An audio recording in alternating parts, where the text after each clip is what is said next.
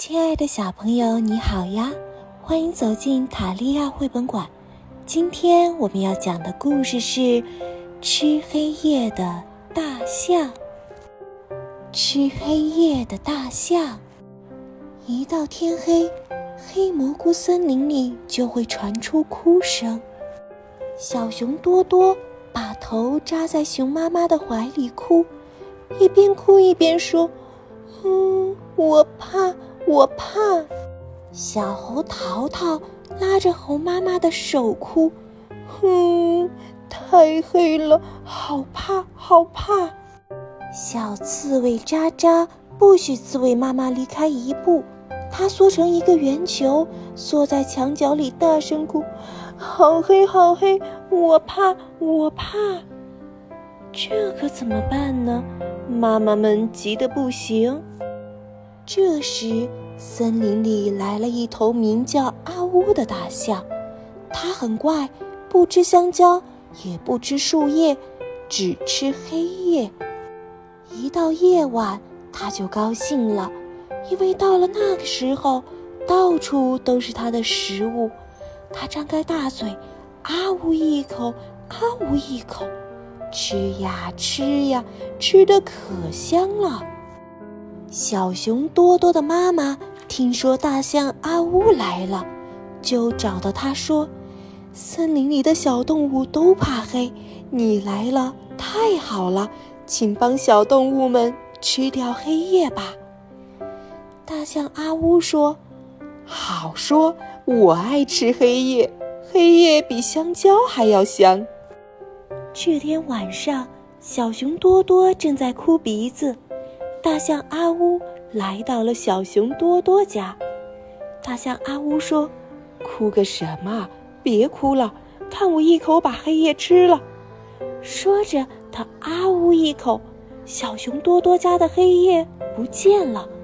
关上灯，房间里马上亮得像白天一样。小熊多多不哭了，在地上跳来跳去玩了起来。大象阿乌又来到小猴淘淘家，他听到小猴淘淘的哭声了。大象阿乌说：“别哭了，别哭了，看我一口把黑夜吞下肚。”他张开大嘴，啊呜一口，果然小猴淘淘家亮了起来，连墙壁上芝麻大的一个小黑点儿都看得清清楚楚。小猴淘淘马上不哭了，在地上跳来跳去，啊，太好了，不黑了！大象阿乌又来到了小刺猬渣渣家，把渣渣家的黑夜也全部吃了。渣渣也不哭了，跑出去，找到了小熊多多、小猴淘淘，在一起又跳又叫。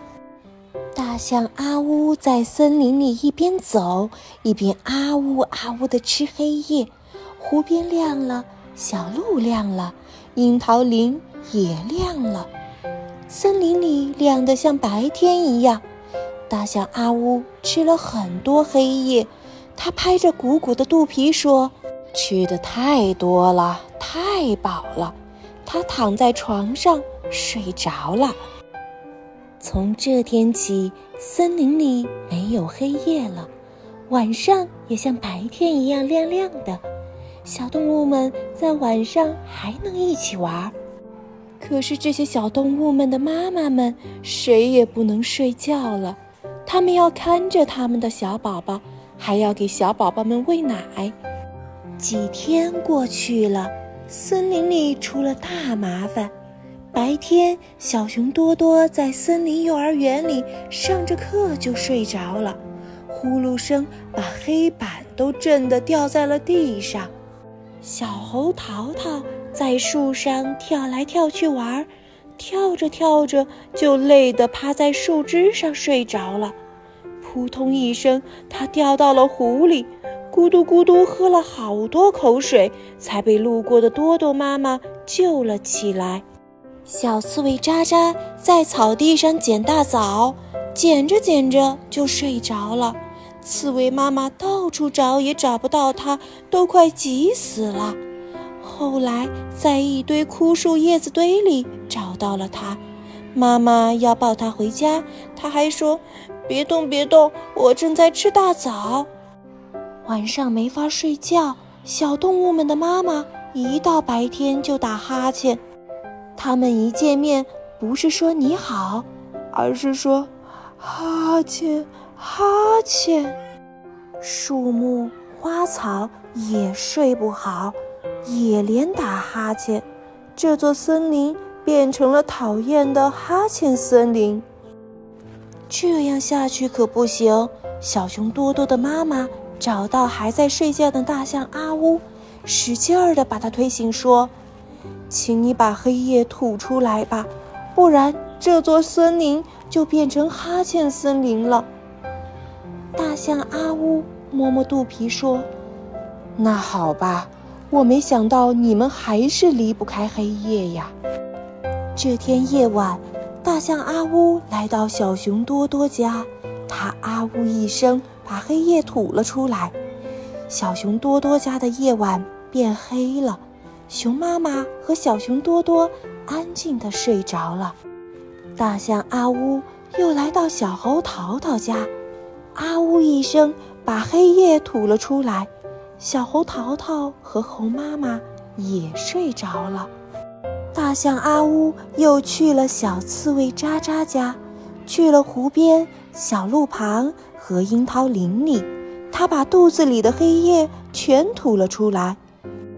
夜晚的大森林又黑了，动物和花草树木们都睡着了。大象阿乌的肚子空了，它很饿，不得不离开了这座森林。到矿井里、山洞里去吃黑夜，它在那里很受欢迎。在黑蘑菇森林里，白天听不到哈欠声了，因为在黑黑的夜里，小动物们能睡个好觉了。虽然有些小动物还害怕黑夜，可是它们想，黑夜过去后，又有一个更加新鲜的白天了。这么想着。就不太害怕了。